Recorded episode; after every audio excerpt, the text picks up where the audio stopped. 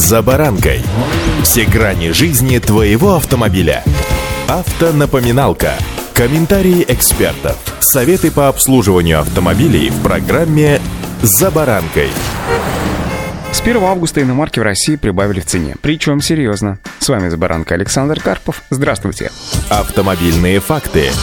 В России резко повышаются ставки утилизационного сбора для автомобилей. Вместе с ослаблением рубля это приведет к заметному подражанию иномарок, считают игроки рынка. Самые доступные иномарки на российском рынке вскоре подорожают от 122 до 300 тысяч рублей. А за машины премиум-класса придется отдать почти миллион с четвертью, а то и больше, пишет РБК. Ранее сообщалось, что президент Ассоциации российских автомобильных дилеров Алексей Подщеколдин спрогнозировал рост стоимости на автомобили, возимые в нашу страну официальным путем, в пределах от 5 до 10%. По мнению мнению Подщеколдина, у импортеров есть силы сгладить только один из этих факторов, но оба сразу не получится. Сейчас средняя стоимость нового автомобиля в России уже достигла 2 миллионов 600 тысяч рублей. Повторюсь, средняя стоимость. При этом для параллельных импортеров ставка утилизационного сбора вырастет еще сильнее, а финансовых ресурсов для удержания цен у них попросту нет. Поэтому прогнозируемый рост цен на параллельный импорт составит порядка 20%. С 1 августа для частных лиц утилизационный сбор составит 3400 рублей. Но сохранить хранится он только при трех условиях. Во-первых, машина останется в собственности в течение 12 месяцев. Во-вторых, физическое лицо возит не более одной машины в год. И в-третьих, объем двигателя автомобиля не превышает 3 литров. Во всех остальных случаях граждан просто обяжут платить по тем же тарифам, что и юридических лиц. Автомобильные факты.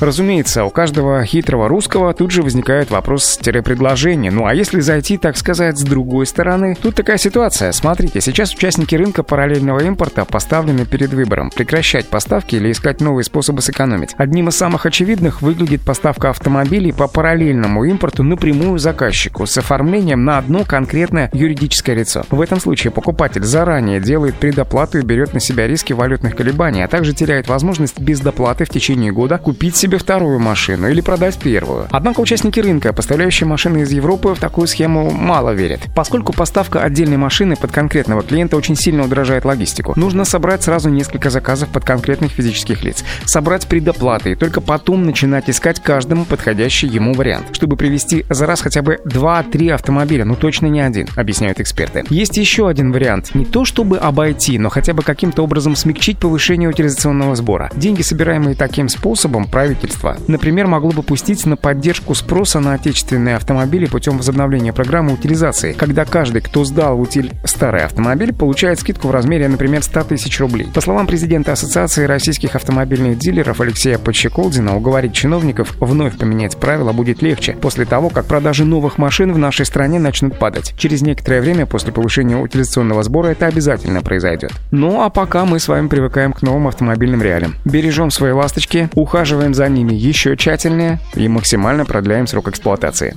Удачи! «За баранкой»